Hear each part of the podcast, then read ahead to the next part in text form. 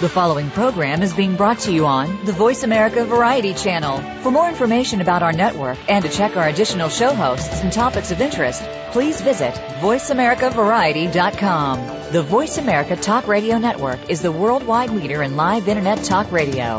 Visit VoiceAmerica.com. The views and ideas expressed on the following program are strictly those of the host or guests and do not necessarily reflect the views and ideas held by the Voice America Talk Radio Network, its staff, and management.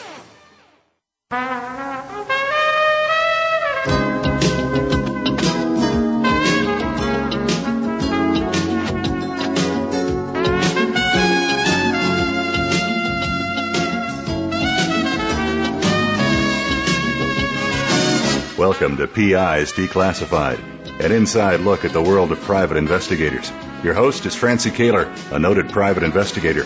Francie and her guests take you behind the scenes and into the genuine, sometimes gritty business of investigation. You'll hear stories from the trenches with plenty of surprises. Here's your host, Francie Koehler. Good morning. PIs Declassified has had a short hiatus for the past uh, three or four weeks, and we're back and uh, I have Rich Robertson on the line with me today. We're going to be talking about Justice 35 years too late. Next week will be the 50th anniversary of the murder of Joyce Sterrenberg and Tim McKillop, where they were murdered in Scottsdale, Arizona, 50 years ago next week. Twelve years later, Carol Macumber, the estranged wife of a man named Bill Macumber, told the police that her husband confessed to the killing. The problem? She was an employee of the sheriff's department with access to cold files. Macumber, besides being a single father of three, was an Army veteran, a Little League coach, and a member of the Sheriff's Search and Rescue Posse. Well, Bill was tried and convicted in 1975 based mostly on fingerprint evidence. So one of the problems is that the jury never heard about a confession of a drifter who confessed to the murder several years earlier. Is it a surprise that Bill's wife might have abused her position at the sheriff's department and tampered with evidence in this cold case file? Macumber is now 76 years old. He served 35 years of his two life sentences. The Arizona Justice Project, assisted by private investigator Rich Robertson, who's with me this morning of R3 Investigations, has been working on this case for nearly a decade. Well, the Arizona Executive Board of Clemency unanimously recommended that his sentence be commuted because of the overwhelming exculpatory evidence. However, in 2009, Arizona's Governor Jan Brewer rejected the Clemency Board's recommendation and Bill sits in jail today still. So today I'm welcoming, welcoming Rich Robertson who's here to tell his own journey into the depths of this old case and how the Justice Project pulled all the facts together. Good morning, Rich. Hey, good morning, Francie. Thanks for joining me today. You bet. Uh, folks, let me just tell you a little bit about Rich. He's a licensed investigator in Arizona and owns, as I said, R3 Investigations. He's been the lead investigator on hundreds of complex criminal and civil cases, including numerous death penalty cases and at trial sentencing and post-conviction levels. He was former, formerly an Arizona print and broadcast journalist for 28 years, and his journalism experience includes being a member of the investigative team and subsequently the city editor during his long 20 years, 20 year stint with the Arizona Republic newspaper. He was the editor of three projects that were finalists for the Pulitzer Prizes. In addition, he is an Emmy award-winning investigative reporter for Arizona's KPHO TV and KPNX TV.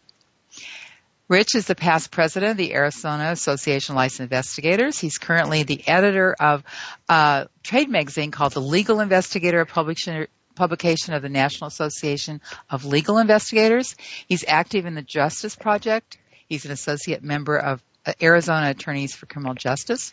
He's the past president and member of the board of directors of the First Amendment Coalition of Arizona, a very important organization, and for over 10 years was Arizona's public records chairman for the Society of Professional Journalists. So I'm really happy to have you um, with me today, Rich. How did you become involved in the Macumber case?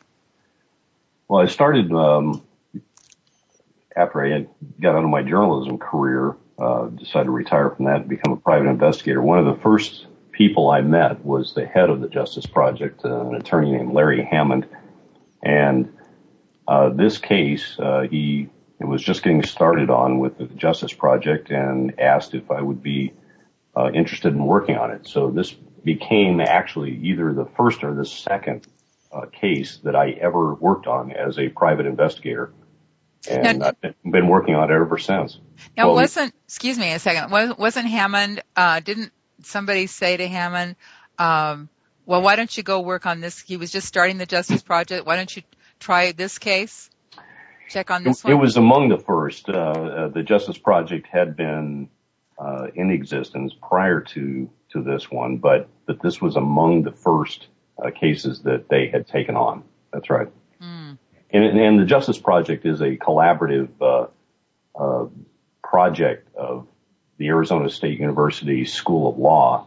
Uh, so law school students uh, are primarily the ones involved in this, uh, along with volunteer attorneys and and other allied professionals such as investigators uh, work on a variety of these cases together. So uh, in in a large measure, it's it's volunteers working with law school students to re-examine these cases.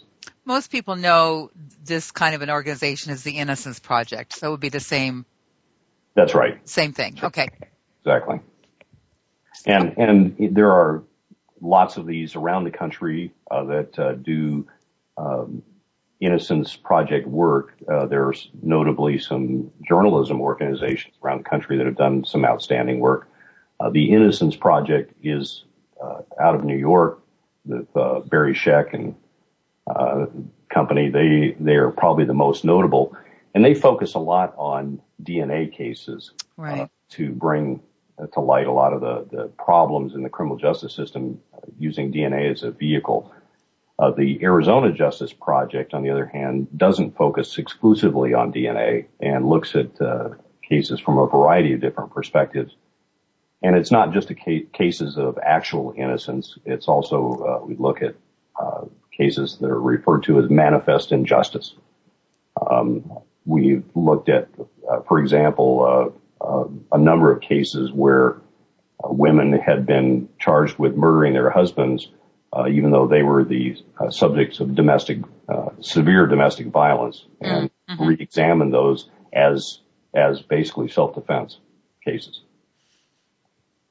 Well, and so how um, how did you actually get involved? You knew Larry Hammond?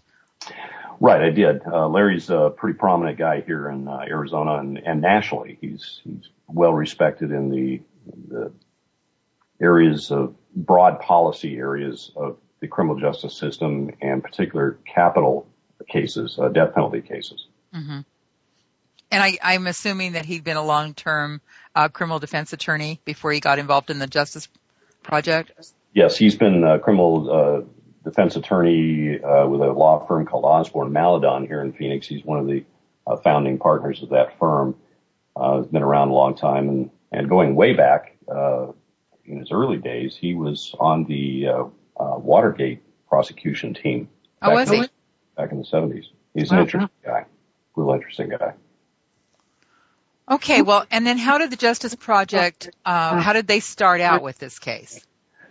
Well, as you know, I'm not even sure how this came to their attention. Uh, these cases come to the Justice Project in a variety of ways, so I'm not even sure how this one actually came to the Justice Project. But once it did, uh, the put together a team uh, to try to uh, gather as much information as they can about it and make some evaluations about whether or not there's anything that can be done with it. So as an investigator, they came to me and said, you know, we're dealing with, uh, at that point, it was like 40 year old information. It's now 50 year old information. Mm-hmm. Uh, we need to go back in time and find as much as we can about this case uh, from the beginning. And, and of course that meant digging up police reports and, and locating evidence and finding, uh, kind of, we call it the where are they now kind of investigation mm-hmm. where you, you, go through the list of witnesses, uh, and people that testified at trial and people who didn't testify at trial, you know, everything about the case you just gather all the information, figure out where is the information now, where are the people now, and uh, and and of course, as you might expect, in a lot of this, uh, a lot of these people are deceased. I'm sure. And and you know, for people that have never been involved in the investigation of a of a case of this magnitude, just the records gathering, the trial transcripts gathering, probably there were was it there was two trials, I believe, right? Right. So right, 1974 and 1976. Okay, so there's two trials, which means trial transcripts, and just reading transcripts is a lot and then gathering probably any record that had to do with him or the case or anybody else involved. It's, it's such a huge, overwhelming project. It is. Uh, and, you know, I, I get, doing a case like this, uh, from now five decades ago is more like doing archaeology. Mm. Uh, it's pretty amazing if, to think about, uh, some of the things that were and the procedures uh, that were different and the lack of record keeping uh, was was a big problem in this case. Interesting. And, uh, the uh, the one thing that about this that, that I know occurs uh, nationally as well is is in death penalty cases where the uh, defendant has been sentenced to death, their cases are basically ongoing right up to the very minute uh, of their execution. And so nothing is thrown away. It's just, or discarded in any way. So when you work on a post-conviction case uh, of a death penalty defendant, uh, those records typically they may not be well organized, but they're out there, and the courts don't get rid of evidence. Uh, there's all kinds of steps in a death penalty case. Um, in this case, however, Bill Macumber was not sentenced to death. He was sentenced to two life terms, and which meant that he was uh, uh, they were natural life terms. So it, went through a different kind of appeals process, and once those appeals were exhausted, which occurred in the late 80s, uh, it was 10, 15 year process just to go through those appeals. Once they were over with, as far as the courts and everybody was concerned, this was a closed case. Right. And, and the, one of the first things we discovered was that the court had destroyed all of the physical trial exhibits that had been entered into this case. Uh, this, uh, mm-hmm. introduction, fingerprints were the primary evidence. And in this matter, in the late 80s, I found a document in the court uh, that said that they had destroyed all the physical exhibits, and among those were the original fingerprint cards. Wow. This is, hang on, Rich. This is a good time to take a short break. You bet. Uh, we'll turn shortly with Arizona PI Rich Robertson.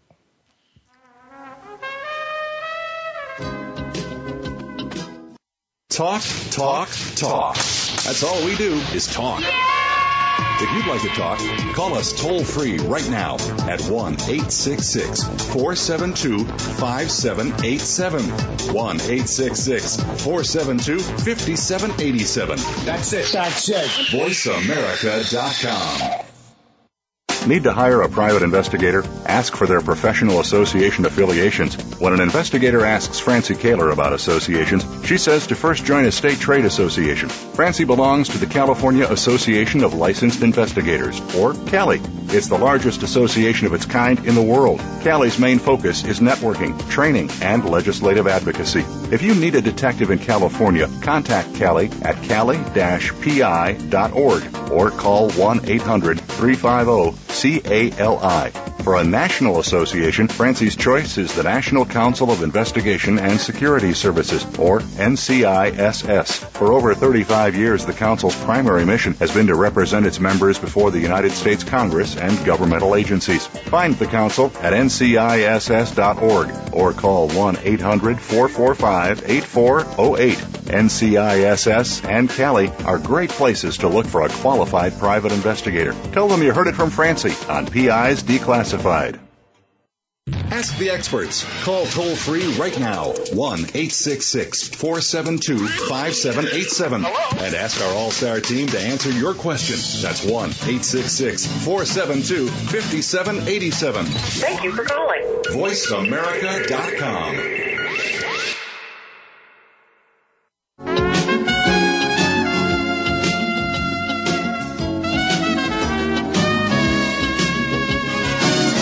listening to PIs Declassified with Francie Koehler. You can call into the program. We'll take questions and comments at 1-866-472-5788. That's 1-866-472-5788. You can also email your question to Francie. Send it to F-R-A-N-C-I-E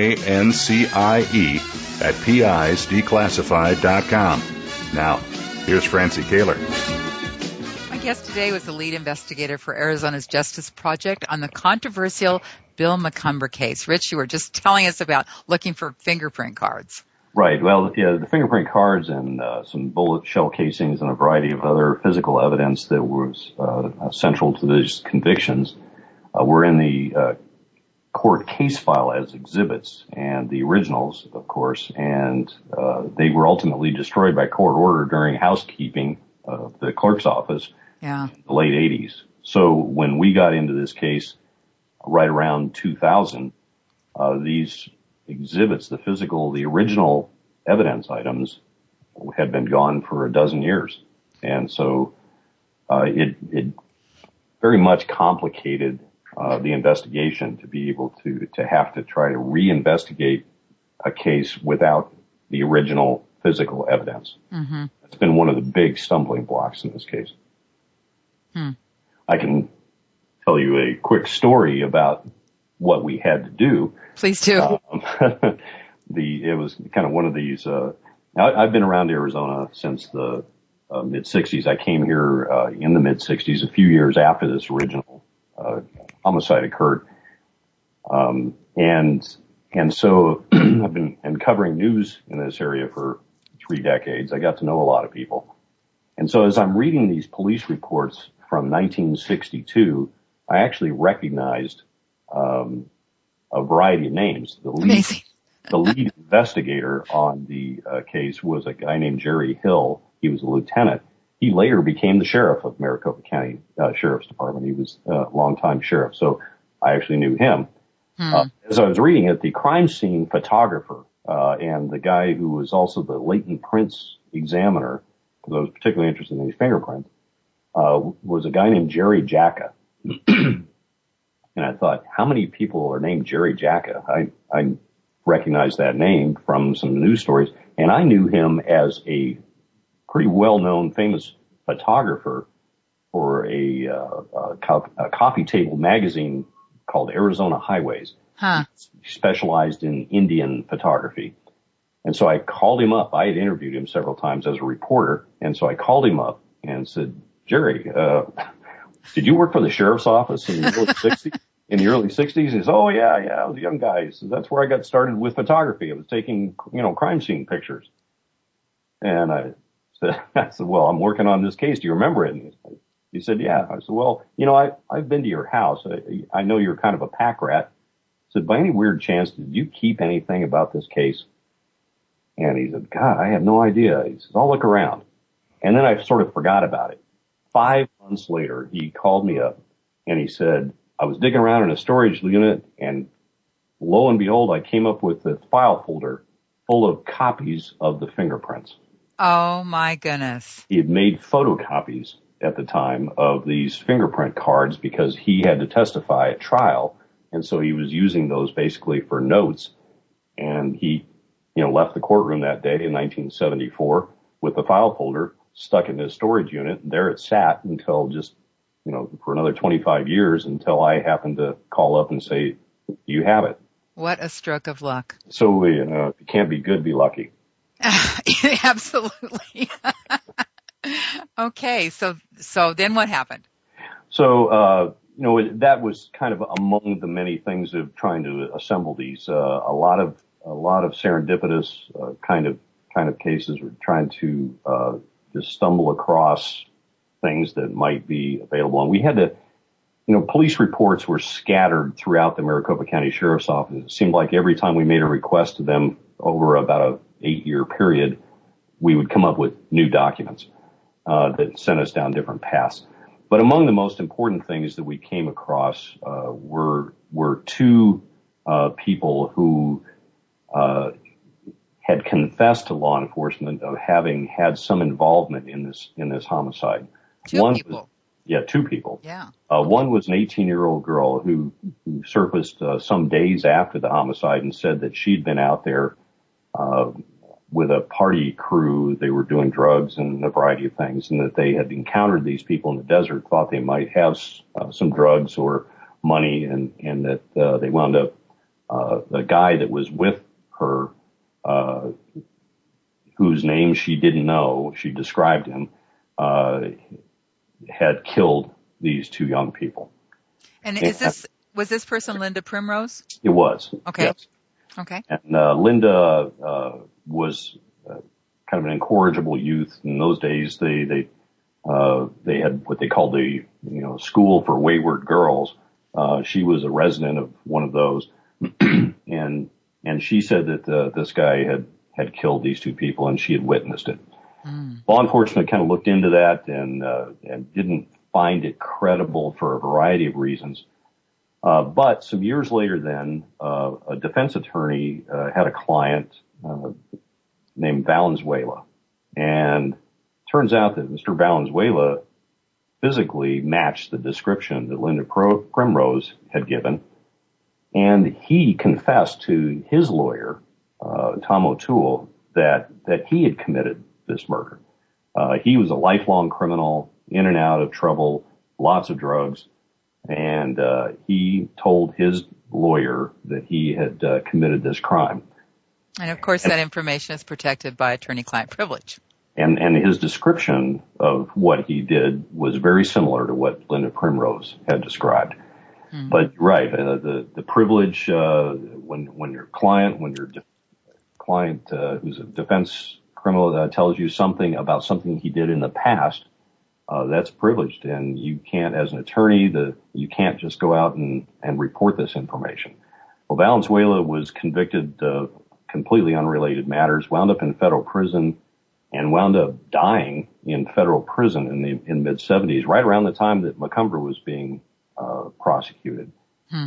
And so there, Tom O'Toole uh, was disturbed by having this knowledge of somebody confessing to a crime that now somebody else was being accused of, and he tried like the Dickens to uh, uh, wrestle with the ethics of all that and, and consulted with ethics experts and everybody kept telling him that he could not breach that privilege even though his client was deceased. Mm-hmm. And so uh, years went by and when the Justice Project got involved, he finally said, heck with it. And he uh, revealed all this in the form of affidavits and others. By Now, this, by I- this, Let me interrupt. Let me interrupt you for a second. So, so Tom O'Toole, uh, by that time, was he a judge or not? He was, yes. Uh, Tom O'Toole was a, uh, a judge in the Maricopa County Superior Court, uh, well respected, longtime judge. He recently, a few years ago, retired, but at the time he revealed all this uh, information, he was still a judge. And was he at all um, disciplined for that? Not at all. Uh, Interesting. yeah, there hasn't been any repercussions on it. Uh, it's it's one of those uh, difficult things. I mean, obviously, there's no nothing adverse can occur to his client who's now deceased, and and certainly there's uh, questions of whether or not uh, an injustice has occurred to somebody else as a result. So uh, I think most people would believe that this kind of information probably should be disclosed in some. Yeah, I'm I'm just thinking that there's uh, there was a case back east someplace uh, in the last couple of years where that similar situation happened, and those attorneys were greatly sanctioned. In fact, Yeah, that I- was a problem with the bar card, I think. Right. Uh, there's these types of situations surface uh, uh, fairly frequently. I, I think you could do a whole show just on the issue of, of, ethics and how they interfere with justice sometimes. hmm Wow, what a big risk! I, I just can't. Uh, he's a sitting judge, and he he really took the chance of losing his career. Right. It probably helped that he was a sitting judge. Yeah, probably so. That's probably true. Okay, so go ahead. Okay. So, uh, so obviously our focus uh, was on Valenzuela and uh, and Linda Primrose. Uh, in going back to the investigation, part of the where are they now uh, discovered that Linda Primrose had died uh, back in around 1990. Oh no! And she had a family. Uh, I met them. They uh, she had, had married. She she very much turned her life around and and uh, from her uh, kind of hell raising days. But she did read, and shortly after having made this uh, statement about what had happened, she did recant uh, and say that she told these, this story to uh, get her uh, to upset her parents. The the two victims in this case, Joyce Sterrenberg and Tim McKillop, had been employees of the local phone company, and uh, Linda Primrose's father was a top manager at that same phone company. And so she uh, said that that was her motivation was to uh, create problems for her father, who she disliked.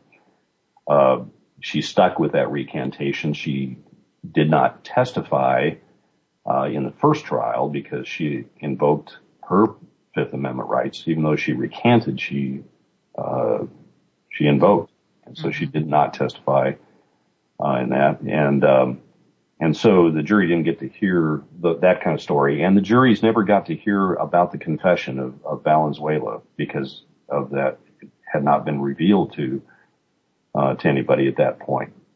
Interesting. and so there, there was a big element of the stories that, uh, that never got tested, uh, never got heard. Uh, and, and so that's been an area that we've been exploring. She recanted, uh, I've talked to her family. Uh, one of my disappointments, uh, is, was that uh, she kept a scrapbook, according to her daughter, uh, about the case. Okay. The, Linda Primrose kept a scrapbook, and the daughter has that scrapbook. So this is a 50-year-old scrapbook about the murder, and the family will not produce it.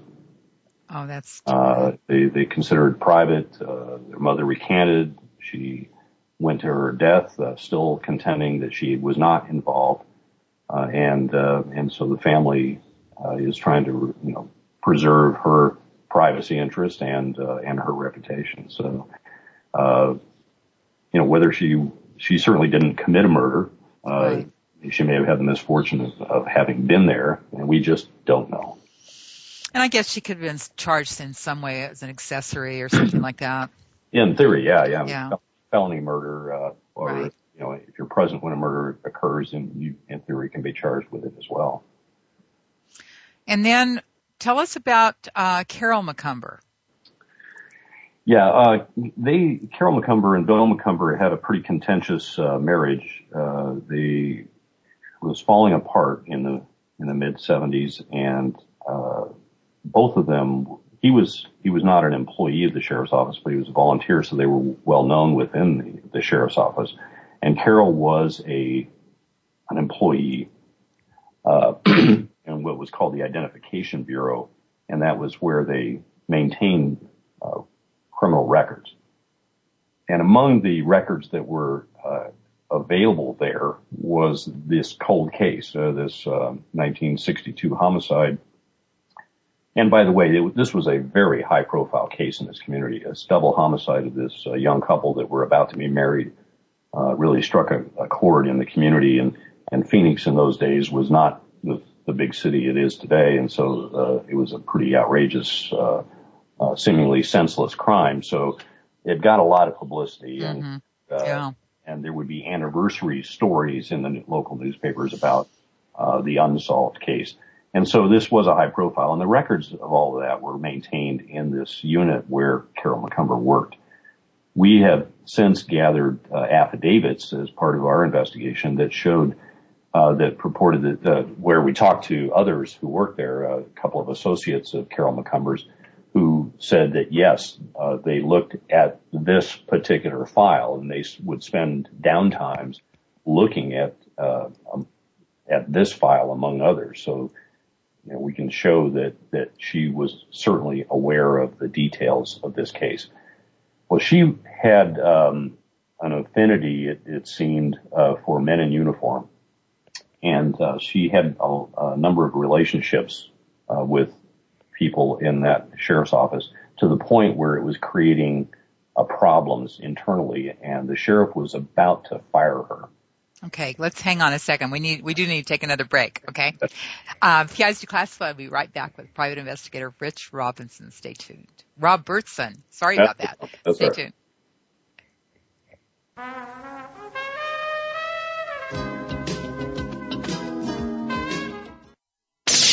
The Internet's number one talk station. Number one talk station. VoiceAmerica.com. Need to hire a private investigator? Ask for their professional association affiliations. When an investigator asks Francie Koehler about associations, she says to first join a state trade association. Francie belongs to the California Association of Licensed Investigators, or CALI. It's the largest association of its kind in the world. CALI's main focus is networking, training, and legislative advocacy. If you need a detective in California, contact CALI at cali-pi.org or call 1-800-350-CALI. For a national association, Francie's choice is the National Council of Investigation and Security Services, or NCISS. For over 35 years, the Council's primary mission has been to represent its members before the United States Congress and governmental agencies. Find the Council at nciss.org or call 1-800-445-8408. NCISS and Cali are great places to look for a qualified private investigator. Tell them you heard it from Francie on PI's Declassified. IRB Search is simply the best online data provider for locating people, businesses, and assets. IRB Search gives you strength in numbers. With one click, you can access billions of records. Even with partial information on your subject, IRB Search instantly returns current and past addresses, phone numbers, and more. Call IRB Search today at 1-800-447-2112 to sign up. Mention PI's Declassified and you'll receive a two-week trial of 100 free searches to get started. Call 1-800-447-2112 to find out why IRB Search is simply the best. News, opinion. Your voice counts. Call toll free 1 866 472 5787. 1 866 472 5787. VoiceAmerica.com.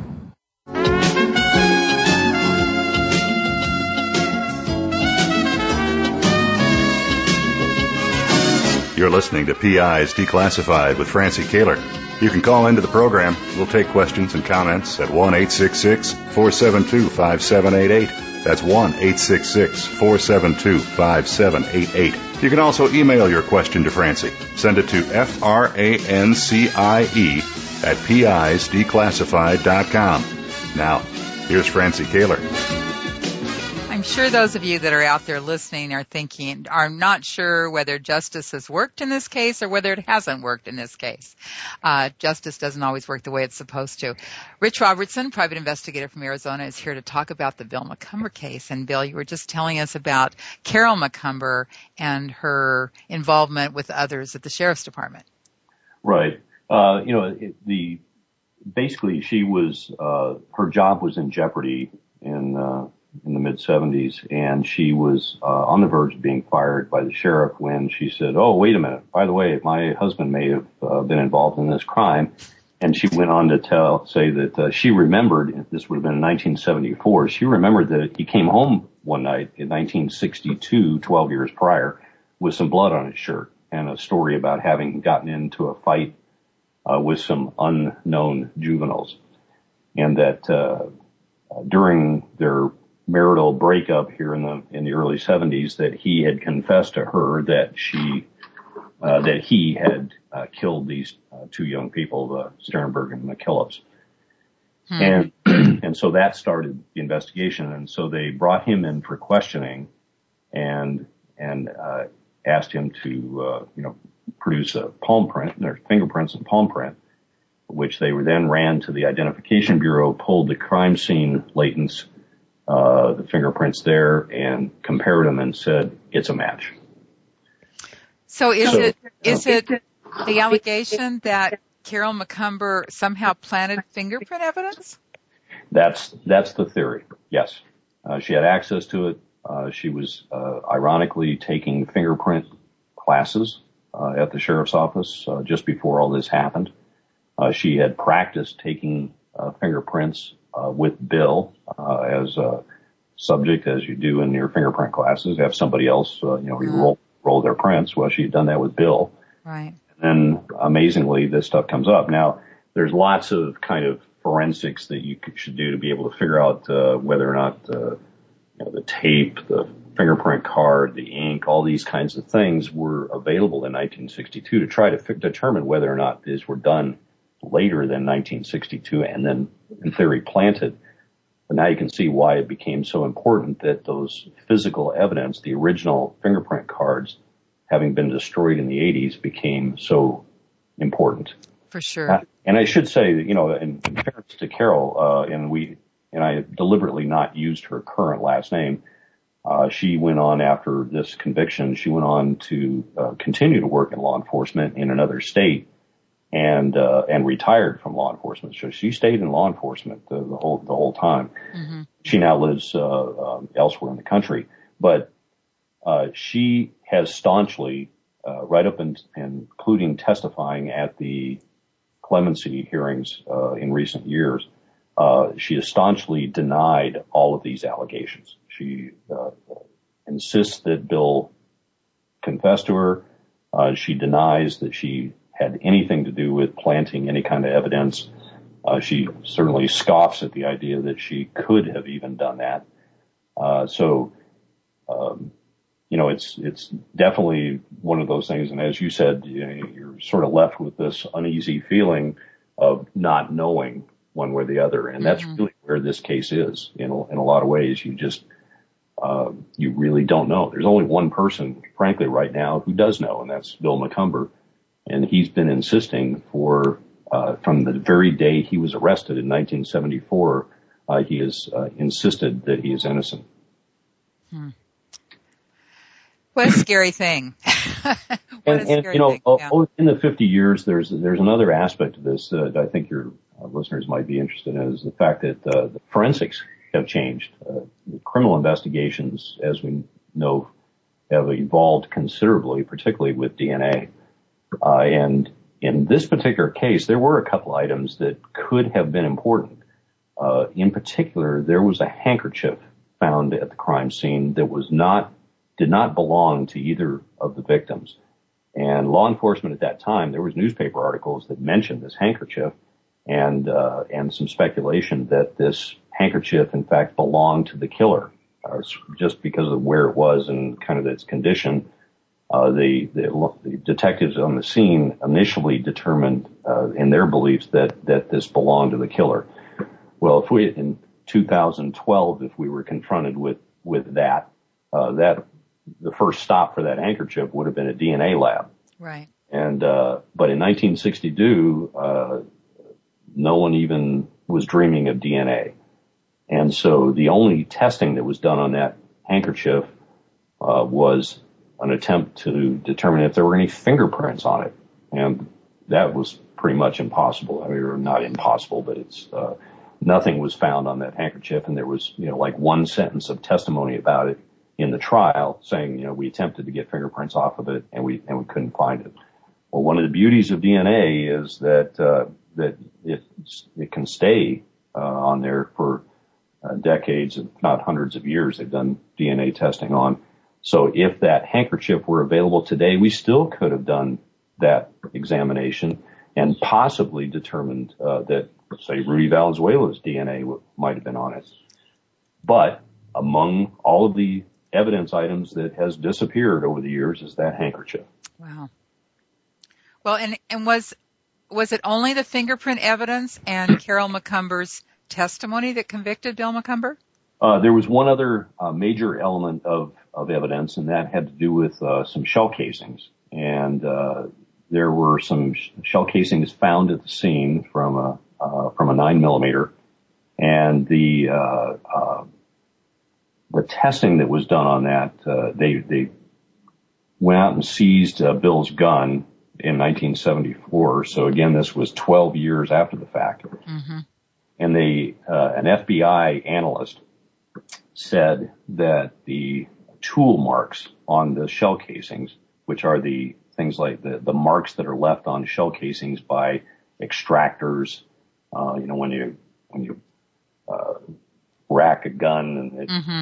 pulls the shell out and flips it out, there's a, there's a, an extractor. It's a piece of metal inside the gun that, that catches the rim of the, of the shell casing and, and throws it out the side of the gun.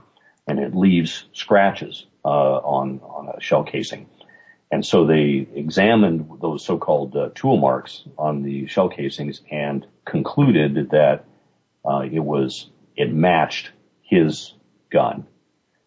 Uh, now, Bill mm. Macumber's gun had been used many, many times in the 12 years since he was a part member of the sheriff's posse. He fired that weapon quite a bit. Uh, guns change over time uh, for a lot for obvious reasons.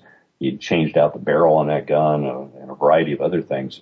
Um, and and so, uh, despite that, they said that the tool marks uh, matched, and that was FBI testimony. Now, that's another area that has changed over the last 50 years. The whole uh, people watch CSI and they they think that uh, that they can look at two items like this. It's called comparison evidence.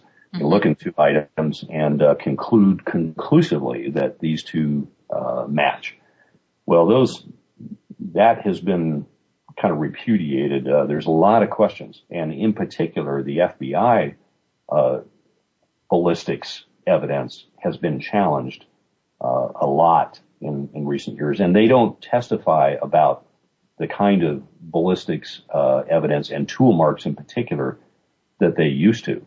And so that's an area that has changed a lot. And if that, that was able to be relitigated because all of the, again, those evidence are gone, uh, well, a current scientific examination would probably conclude something different.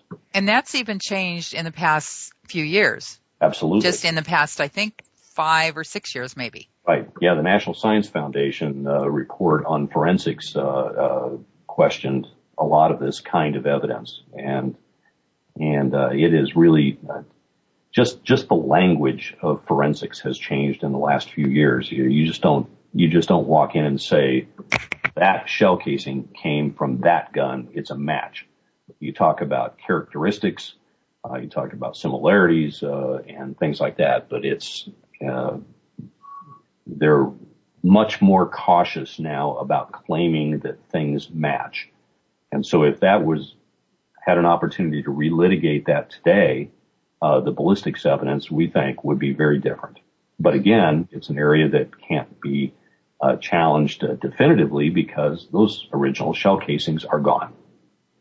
And Rich, do you believe in Bill Macumber's innocence, factual innocence? I, I do. Uh, you know, it's, but probably more importantly, and and this is true uh, for criminal defense in general, is is that um, I'm not convinced that he got a fair trial. Right. Either time. And that there was a significant uh, evidence that was not heard, uh, that there was significant evidence that that was mispresented. Even you know it may have been valid by 1974 standards, but by today's standards uh, would be different. And and you, so you wonder should a defendant uh, be given an opportunity to keep bringing his case back as forensics change or as new information comes forward. And there are provisions for that in, in post-conviction. Uh, but, but in a case like this, it's, it's virtually impossible because you have a lot of theories and a lot of uh, uh, things that kind of support that theory, but it's not definitive like DNA. Right. And and and so the courts are and governors are very uncomfortable with reversing convictions uh, on on the basis of strong belief. Sure. And sure. so it, it's a it's a real dilemma in innocence investigations, and uh, and probably more importantly for people like Bill Macumber, who has now been sitting in in prison for the last uh, since uh, last 35, 40 years, uh, and will start to look like, in all likelihood, uh, die in prison for a crime that that there's lots of questions about whether he committed. Okay. We're going to take another break, Rich. Rich Robertson, an Arizona private investigator, is telling a tale of helping the Arizona Justice Project try to exonerate Bill Macumber. We'll be right back. News, opinion, your voice counts. Call toll free 1 866 472 5787. 1 866 472 5787. VoiceAmerica.com. Need to hire a private investigator? Ask for their professional association affiliations. When an investigator asks Francie Koehler about associations, she says to first join a state trade association. Francie belongs to the California Association of Licensed Investigators, or CALI. It's the largest association of its kind in the world. CALI's main focus is networking, training, and legislative advocacy. If you need a detective in California, contact CALI at cali-pi.org or call oh 1-800-350-CALI. For a national association, Francie's choice is the National Council of Investigation and Security Services, or NCISS. For over 35 years, the Council's primary mission has been to represent its members before the United States Congress and governmental agencies. Find the Council at nciss.org or call 1-800-445-8408. NCISS and Cali are great places to look for a qualified private investigator. Tell them you heard it from Francie on PI's Declassified. Streaming live. The leader in Internet talk radio. VoiceAmerica.com.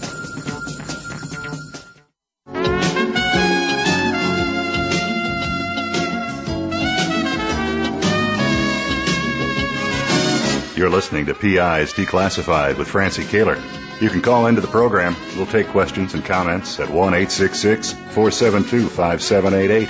That's 1 472 5788. You can also email your question to Francie. Send it to F R A N C I E at PIsDeclassified.com. Now, here's Francie Koehler. Rich Robertson is telling us about his experience working on the Bill Macumber case, a very controversial case in uh, Phoenix, Arizona, Scottsdale, Arizona, and working with the Arizona Justice Project. And I just want to um, say, Rich, I know that uh, you you spent 10 years on this case. All of this was volunteer time. You didn't get paid for a cent, right? That's right. Yeah. So with the Arizona Justice Project as well. This is some something they took on because they believed in Bill Macumber. They believed that there was something wrong with the case, whether he was uh, factually innocent or whether it was uh, completely miscarriage of justice because uh, his case wasn't presented originally correctly. Correct. Right. Um, and because we all know it's not, uh, a lot of people today think that if you're arrested, you're guilty. At least that's what I find in California. You're arrested, you're guilty. But uh, that's not actually true, and it's up to the prosecution uh, to to prosecute the case and show, and the burden of proof rides with them. Right. So, and it sounds except like po- except in post conviction. Yeah. Except in post conviction, right? That's right. That's right. So, go ahead with um, what you were talking about, Rich. Well, it's it's um, the, Justice Project and uh, this Justice Project and others around the country uh, uh, certainly it's important to pursue these kinds of cases, even if you are unsuccessful, because it, it raises a lot of awareness about issues uh, in in the justice system, whether it's uh, you know some of the things we've talked about here and and uh, kind of the broader policy issues that come out of these things, and so it, it is uh, important to to keep looking at these in in the past and see where justice uh, potentially has gone wrong, uh, or could have been done better. And there has been enough people wrongly convicted, and, and that's been shown in a variety of ways, particularly with DNA, uh, that it has raised people's consciousness. Mm. and frankly, these CSI shows uh, have done a lot to raise people's consciousness as well, and and raise their expectations about it and and the so-called CSI effect, where jurors come into cases thinking that uh, what they see on on television uh, is accurate, and that that forensics is the the answer to everything. Uh, and it turns out it's a lot more difficult than that, both for the prosecution and the defense. It's uh, uh, so it's these are things that uh, have constantly have to be uh, talked about and reviewed and uh, considered, and hopefully uh, the next person that gets charged will benefit from the analysis that occurred on a prior miscarriage of justice. Well, and it acts, and it goes to the heart of our Constitution as well. Yeah. Um, yeah. we sometimes forget about the Constitution, the United States Constitution. But I can remember uh, a number of years ago, I was I was actually in another country and speaking to an investigator from that country, um, who was very proud of herself that she uh, because in that country the investigator works both for the defense and the prosecution side. Right. Right. And she was very proud of the fact that out of the 500 cases that she had worked on in her career, not one of them had been exonerated. so I thought, well, that's a little different than what we have in the United States. Yeah, and I, as a criminal defense investigator, I people have this this idea that criminal defense uh, job is to get the guy off, right? And and that really isn't true. It's uh, it's to it's to make sure that the Constitution is protected. I, I sort of, yeah, I mean, this is a broad generality, but I like to tell people that that the police enforce statutes. Mm-hmm. The defense enforces the Constitution. Mm-hmm. And, and so, you know, we're in there making sure that the, the, the government meets their burdens, that they, uh, of proof, that they don't, uh, conduct illegal searches, uh, that, you know, we're the ones that have to hold their feet to the fire, uh, and, and make them accountable for, for conduct. Otherwise we'd have a police state. And so, uh, it's, it is an important job and it's important to, to look at these kinds of cases to make sure that that happens. And really, thanks to, uh, Barry Scheck and Peter Neufeld and the Innocence Project and all the DNA evidence that has been attacked over the years, we're, we're really seeing this come full circle.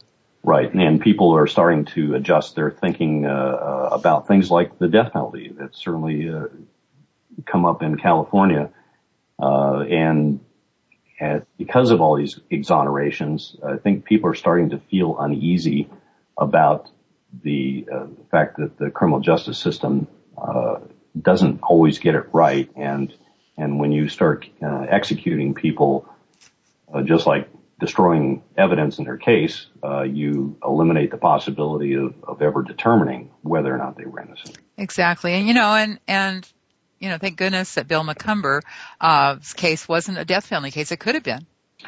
That's right. It's that double-edged sword that I was sort of talking about. If if it had been a death penalty case, uh, his evidence would have been preserved, and some of this new testing could have been done. Yeah. On the on the other hand, uh, you know, it's taking you know 20, 25 years from the point of conviction to execution. So in theory, uh, he would have could have been executed back yeah. in you know the late 80s.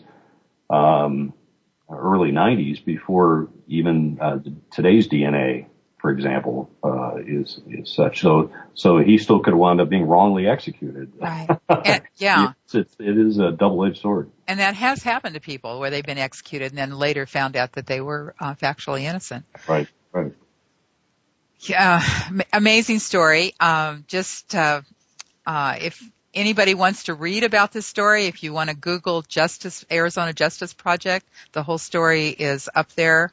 The jury never heard of confessions of a third party. Uh, if it hadn't been for this wonderful judge who had, who was ethical and had a conscience and carried this with him for years, uh, this probably would have never come as far as it has.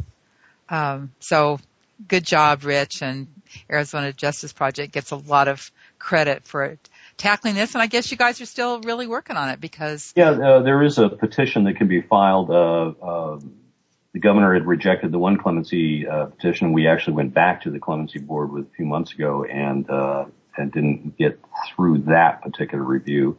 Uh, and um, and so there is a post conviction petition that's going to be filed. To we don't know you know how far that'll go whether Bill's health will hold up long enough for this to be litigated.